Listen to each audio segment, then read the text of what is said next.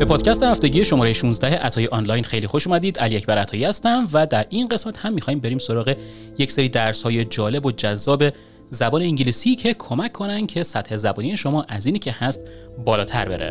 با ما همراه باشید.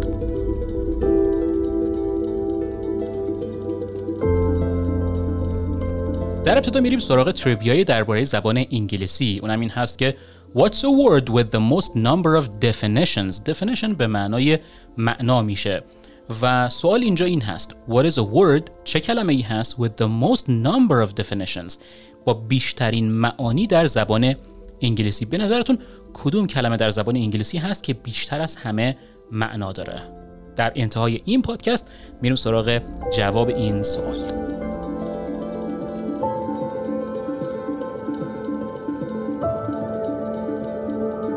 درس اول ما یک اصطلاح زبان انگلیسی هست که ما تو فارسی اون رو ترجمه می‌کنیم از همون اولش. شما اگر این رو بخواید بگید چجوری میگید؟ یه چند لحظه فکر کنید ببینید که اگر بخواید از همون اولش بگید چه کلمه یا چه اصطلاحی رو استفاده می‌کنید. اگر جوابتون from the beginning هست کاملا درسته هیچ مشکلی هم نداره. اما ما می‌خوایم یه اصطلاح دیگر یاد بگیریم. from the get go یعنی در واقع از get و go می‌تونیم که استفاده کنیم. بگیم from the get go در انتهای جمله تا اینکه بگیم از همون ابتدا یا از همون اولش. مثلا من میگم که I didn't like the new guy from the get go یعنی از اون پسر جدیده از همون اولش خوشم نمیومد. The new guy. معمولا به کسی که تازه وارد هست میگیم. The new guy. قبلا درباره guy صحبت کرده بودیم و وقتی میگیم the new guy درباره کسی هست که تازه اومده توی محل کار ما یا تازه اومده توی کلاس ما یا تازه اومده توی محل ما یا تازه اومده توی آپارتمان ما. کسی که تازه وارد هست به یه جایی. اونو میگیم the new guy. پس میگم که I didn't like the new guy from the get go یعنی از همون اولش ازش خوشم نمیومد. یا مثلا میگیم که they didn't get along from the get go یعنی از همون اولش با همدیگه کنار نمی اومدن و با همدیگه مشکل داشتن. ببینید get along به معنای مشکل نداشتن هست. و وقتی که من جمله رو به صورت منفی استفاده می‌کنم میگم they didn't get along. پس دارم در واقع این رو مثبتش می‌کنم. یعنی اینکه با همدیگه نتونستن که کنار بیان نتونستن که با همدیگه خوب زندگی کنن یا نتونستن با همدیگه خوب کار کنن. گرالانگ رو می‌تونیم که به شکلهای مختلف استفاده کنیم. یعنی حتما برای زندگی کردن نیست. برای کار کردن برای مثلا همسایگی برای هر کسی دیگه. هر کسی که با همدیگه مشکل نداشته باشن رو میگیم که along پس get along یعنی اینکه با همدیگه مشکل داشتن اینها. پس از این بعد زمانی که می‌خواهید که بگید از همون اولش می‌تونید بگید from the beginning. ولی می‌تونید بگید from the get go اینجوری انگلیسی شما خیلی قشنگتر میشه.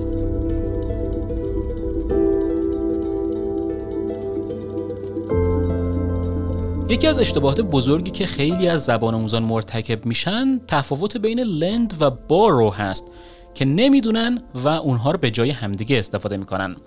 لند به معنای قرض دادن هست و بارو به معنای قرض گرفتن هست که اکثریت لند رو به جای بارو استفاده می‌کنن بارو رو به جای لند استفاده می‌کنن.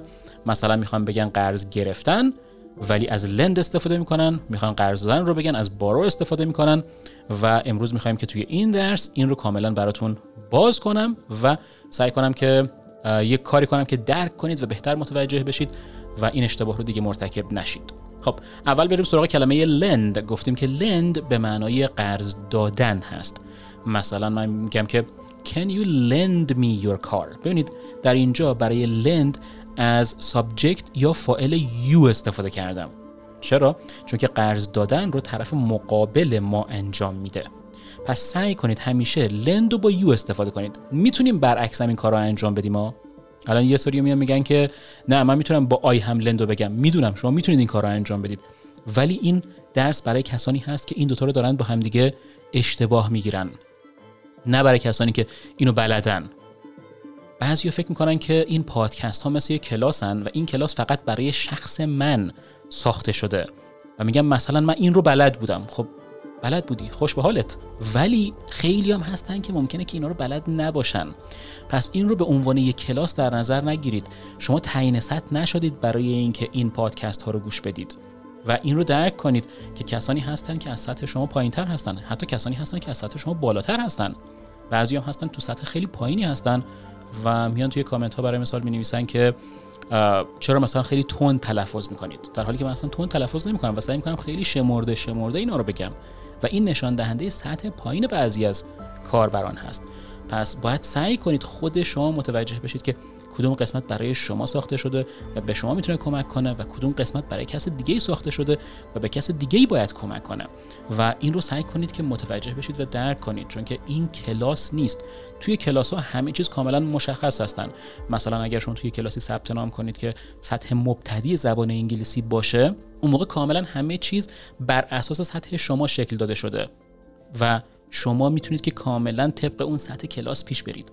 اما توی این پادکست من نمی‌دونم که کسی که مخاطب این قسمت هست مثلا این درس خاص هست کیه.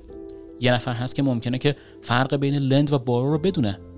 ولی خیلی هم هستن که ممکنه که این رو ندونن. پس این قسمت برای اون اشخاص در نظر گرفته شده. پس اگر من به شکل خاصی دارم درس رو پیش می‌برم برای اون قشر خاص هست برای اون افراد خاص هست تا اینکه اونها بتونن که از این اشتباه بیرون بیان.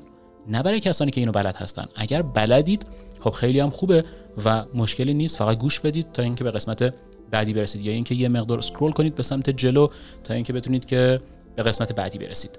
ولی اینکه اعتراض کنید که چرا این به این شکل گفته شده به کسی کمکی نمی‌کنه. و شما باید این رو درک کنید. من به عنوان مدرس این پادکست برای برنامه ریزی کردن این پادکست ها میام افراد مختلف رو در ذهن خودم میارم.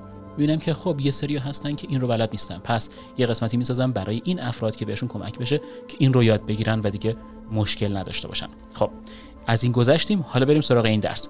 گفتیم که لند رو سعی کنید که با یو استفاده کنید. اگر این کار رو انجام بدید هیچ وقتی که اشتباه نمی کنید چون که عمل قرض دادن رو طرف مقابل شما داره انجام میده. یعنی شما وقتی درخواست می‌کنید. پس میگیم که can you lend me your car? یعنی آیا شما می‌تونید که یعنی میشه که ماشین خودتون رو به من قرض بدید؟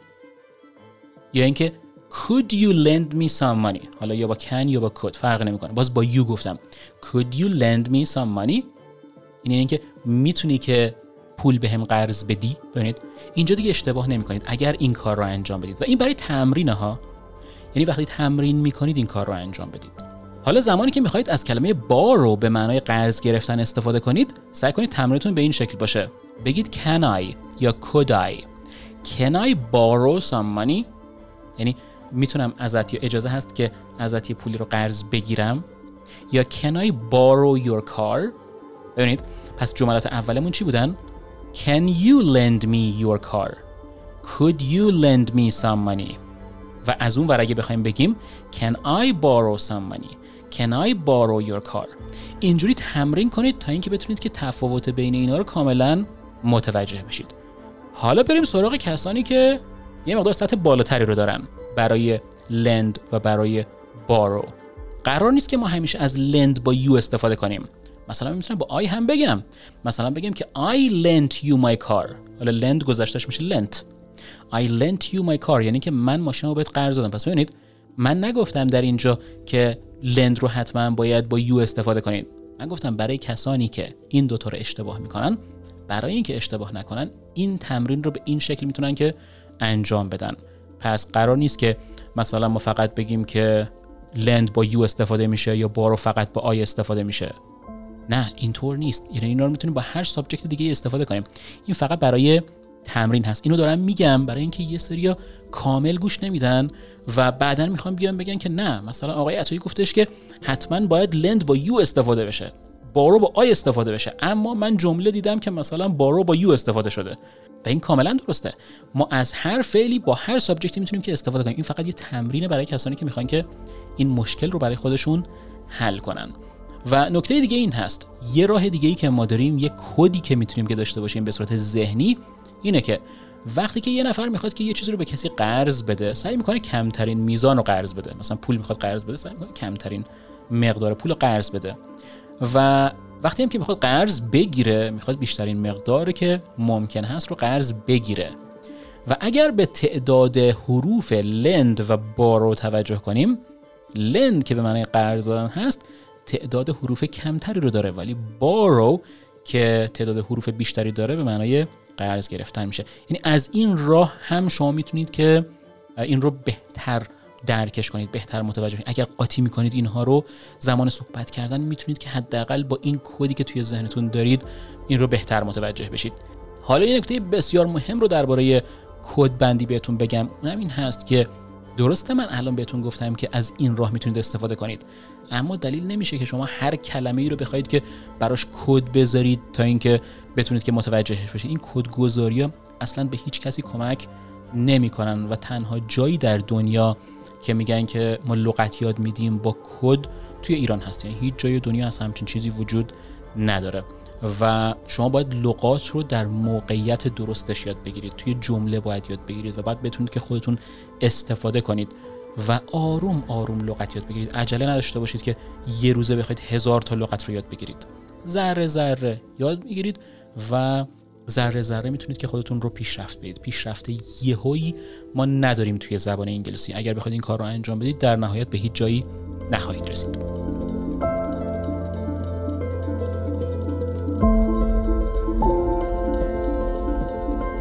در درس بعدی سه تا فعل رو براتون در نظر گرفتم. فعل های make, let و call به نظر شما نقطه اشتراک بین این فعل ها چی هست؟ بین make, let و call. چرا من این ستا رو با هم دیگه انتخاب کردم و می‌خوام که دربارهشون صحبت کنم؟ به نظرتون چه نقطه اشتراکی بین اینها وجود داره؟ بعد از خیلی از فعل های زبان انگلیسی ما از تو استفاده می‌کنیم اما این ستا استثنا هستن بعد از اینها از تو استفاده نمی کنیم مثلا نمیگیم make to نمیگیم let to نمیگیم call to و این اشتباهی هست که خیلی از زبان آموزان مرتکب میشن. البته که باید دقت داشته باشید که معناهای خاصی از اینها هستن که تو رو نمی‌گیرن. مثلا make اگر به معنای مجبور کردن کسی باشه دیگه با تو بعدش نمیاد. مثلا من میگم که my mother made me clean up my room. یعنی اینکه مادر من منو مجبور کرد که اتاق خودم رو تمیز کنم. پس ببینید نمیگه make me to یا made me to مخصوصا برای let همینطور هست. let که خیلی وقتا اون تیش رو د تلفظ می‌کنیم میگیم led. به همین شکل هست. یعنی هیچ وقت بعدش to نمیاد. مثلا میگم که my father didn't let me go outside. یعنی پدر من به هم اجازه نداد که بیرون برم. پس نمیگم که my father didn't let me to go outside. این غلطه. به کلمه کال خیلی شنیدم که میگن کال تو یه نفر. چون ما تو فارسی میگیم زنگ زدم به یه نفر و بعضی فکر می‌کنن که اگر به ما توی فارسی داریم توی انگلیسی هم پس من تو بذارم پس درست میشه. این کاملا غلطه. کال هیچ وقت با تو نمیاد. مثلا من میگم که I called my brother. یعنی که من به برادرم زنگ زدم تماس گرفتم. پس دقت کنید که برای این سه تا فعل هیچ وقت از to استفاده نکنید.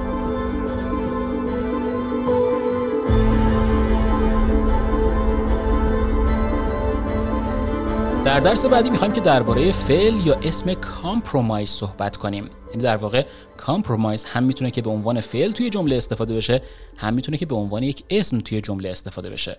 و معنی اون هم کوتاه اومدن هست. یعنی اینکه سعی کنیم که یه سری از شرایط خودمون رو ازش بگذریم کوتاه بیایم و یه سری از شرایط طرف مقابلمون رو بپذیریم تا اینکه بتونیم در نهایت به یه نتیجه برسیم مثلا من میگم که the two parties aren't willing to compromise party به معنای مهمونی نیست در اینجا parties به معنای دو طرف میشه دو طرف مذاکرات The two parties aren't willing to compromise. Willing به معنای خواستن هست. پس اگر من بگم aren't willing یعنی اینکه نمی‌خوان که این کار رو انجام بدن. چه کاری رو نمی‌خوان انجام بدن؟ نمی‌خوان کامپرومایز کنن نمی‌خوان کوتاه بیان نمی‌خوان از خواسته های خودشون بگذرن تا اینکه به نتیجه برسن. یعنی حاضر هستن که به نتیجه نرسن اما از خواسته های خودشون هم نگذرن. یا مثلا یه بزرگتری می‌تونه به شما بگه که you need to make compromises to save your marriage. Marriage به معنای زندگی مشترک هست ازدواج هست. Save یعنی اون رو حفظ کردن یعنی اجازه ندید که از همدیگه بپاشه. پس میگه که you need to make compromises. حالا چرا به عنوان اسم استفاده کرده؟ به خاطر اینکه اگر میگفتش که you need to compromise to save your marriage اینجا داره نشون میده که باید کوتاه بیایی کاملا جنرال هست خیلی کلی هست. ولی وقتی میگه you need to make compromises داره این رو به عنوان یک اسم جمع استفاده می‌کنه. یعنی اینکه توی خیلی مواضع مختلف و توی خیلی شرایط مختلف باید کوتاه بیای تا اینکه زندگیت حفظ بشه. پس به خاطر این هست که بعضی اوقات ما این رو به عنوان اسم استفاده می‌کنیم. چون اگر به عنوان اسم استفاده کنیم می‌تونیم که نشون بدیم که مثلا you need to make one compromise یعنی یه دونه از شرایط خودتو ازش بگذری یا اینکه you need to make several compromises که نشون بدیم که چندین شرایط خودمون رو ما باید ازش گذشت کنیم تا اینکه بتونیم به نتیجه برسیم. در حالی که اگر فعل رو استفاده کنیم خیلی کلی تر هست. نمیاد به عنوان یک یا به عنوان چند استفاده بشه. به خاطر اینه که ما می‌تونیم که از دو شکل مختلف توی موقعیت های مختلف برای رسوندن موضوعات و مفاهیم مختلف استفاده کنیم.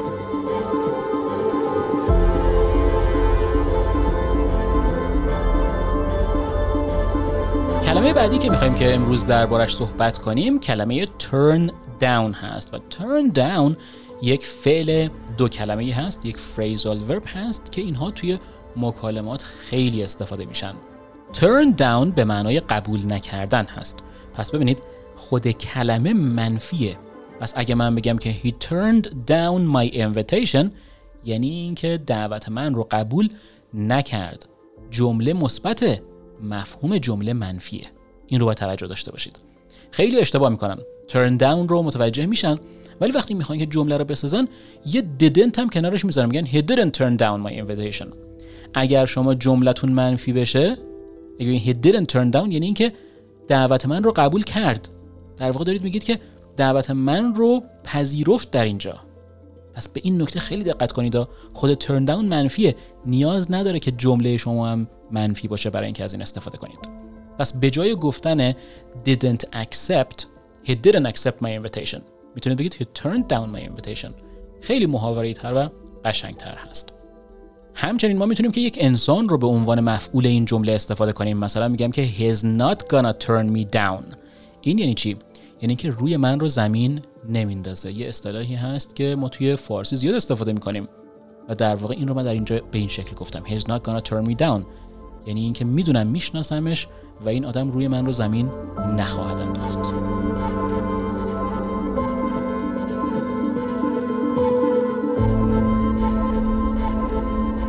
اگر شما بخواید بگید که یه نفر تازه کار هست چطور این رو میگید؟ چجوری میگید که فلانی تازه کاره کارو بلد نیست هنوز. تازه شروع کرده تجربه نداره. اینو به چه شکلی میگید؟ به هر شکلی که میگید امروز می‌خوایم که یه شکل دیگه و تازه رو بهتون نشون بدم. اونم کلمه ناوس هست. از کلمه ناوس زمانی استفاده می‌کنیم که بخوایم بگیم که یه نفر تازه یه کاری رو شروع کرده و توی اون کار مهارت کافی رو نداره یا تجربه کافی رو نداره. و دقت داشته باشید که ناوس یک اسم هست این یعنی صفت نیست و قبلش حتما باید از یک A استفاده کنیم.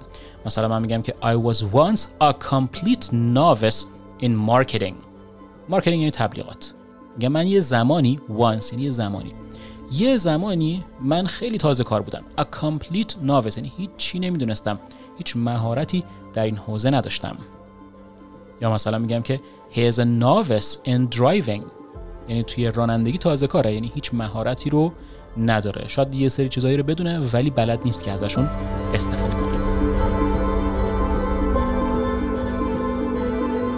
و در انتهای این پادکست بریم سراغ کوتیشن این قسمت. این کوتیشن هم بسیار جالب هست. گفته که The worst thing you can do to yourself is judge yourself through the eyes of others. بدترین کاری که می‌تونی در حق خودت بکنی اینه که خودت رو از روی نگاه دیگران قضاوت کنیم جاج به معنای قضاوت کردن هست. Through به معنای از یه راهی میشه از یه طریقی میشه. پس the worst thing بدترین کاری که you can do to yourself که می‌تونی در حق خودت انجام بدی is judge yourself through the eyes of others. یعنی از طریق نگاه دیگر. اینجا آی به معنای چشم نیست اینجا به معنای نگاه میشه. یعنی از طریق نگاه دیگران خودت رو قضاوت کنی. و این یعنی چی؟ یعنی اینکه شما خودتون باید خودتون رو بسنجید. یعنی خودتون باید قاضی باشید در برابر کارهای خودتون. پس اگر کاری رو شما دارید به صورت درست انجام می‌دید اگر یه نفر دیگه میگه که نه این کارت درست نیست شما نباید به حرفش گوش بدید. چون که شما قضاوت خودتون رو باید با نگاه خودتون باید با دید خودتون باید با تفکرات خودتون انجام بدید. وگرنه به خودتون آسیب خواهید زد چون هر کسی ممکنه که یه نظری داشته باشه درباره کاری که شما می‌خواهید که انجام بدید. پس نظر کی مهمه؟ فقط و فقط خودتون پس یک بار دیگه این رو بگیم The worst thing you can do to yourself is judge yourself through the eyes of others.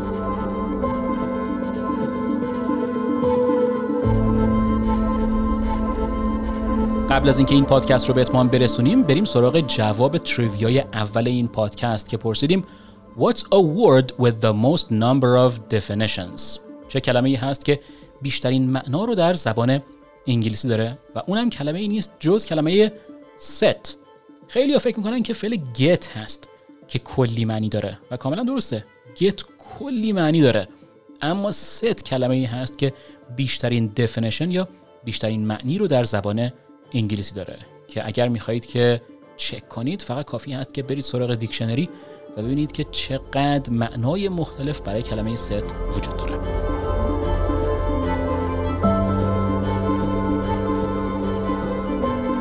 به این ترتیب می‌رسیم به پایان پادکست هفتگی شماره 16 عطای آنلاین. امیدوارم که درس های این قسمت هم براتون مفید بوده باشه و تونسته باشید که به دانش زبانی خودتون اضافه کنید. و باز هم مثل همیشه تاکید می‌کنم که درس هایی که شما در پادکست هفتگی عطای آنلاین دارید گوش می‌دید به صورت ویدیویی هم منتشر میشن به صورت روزانه در کانال یوتیوب عطای آنلاین.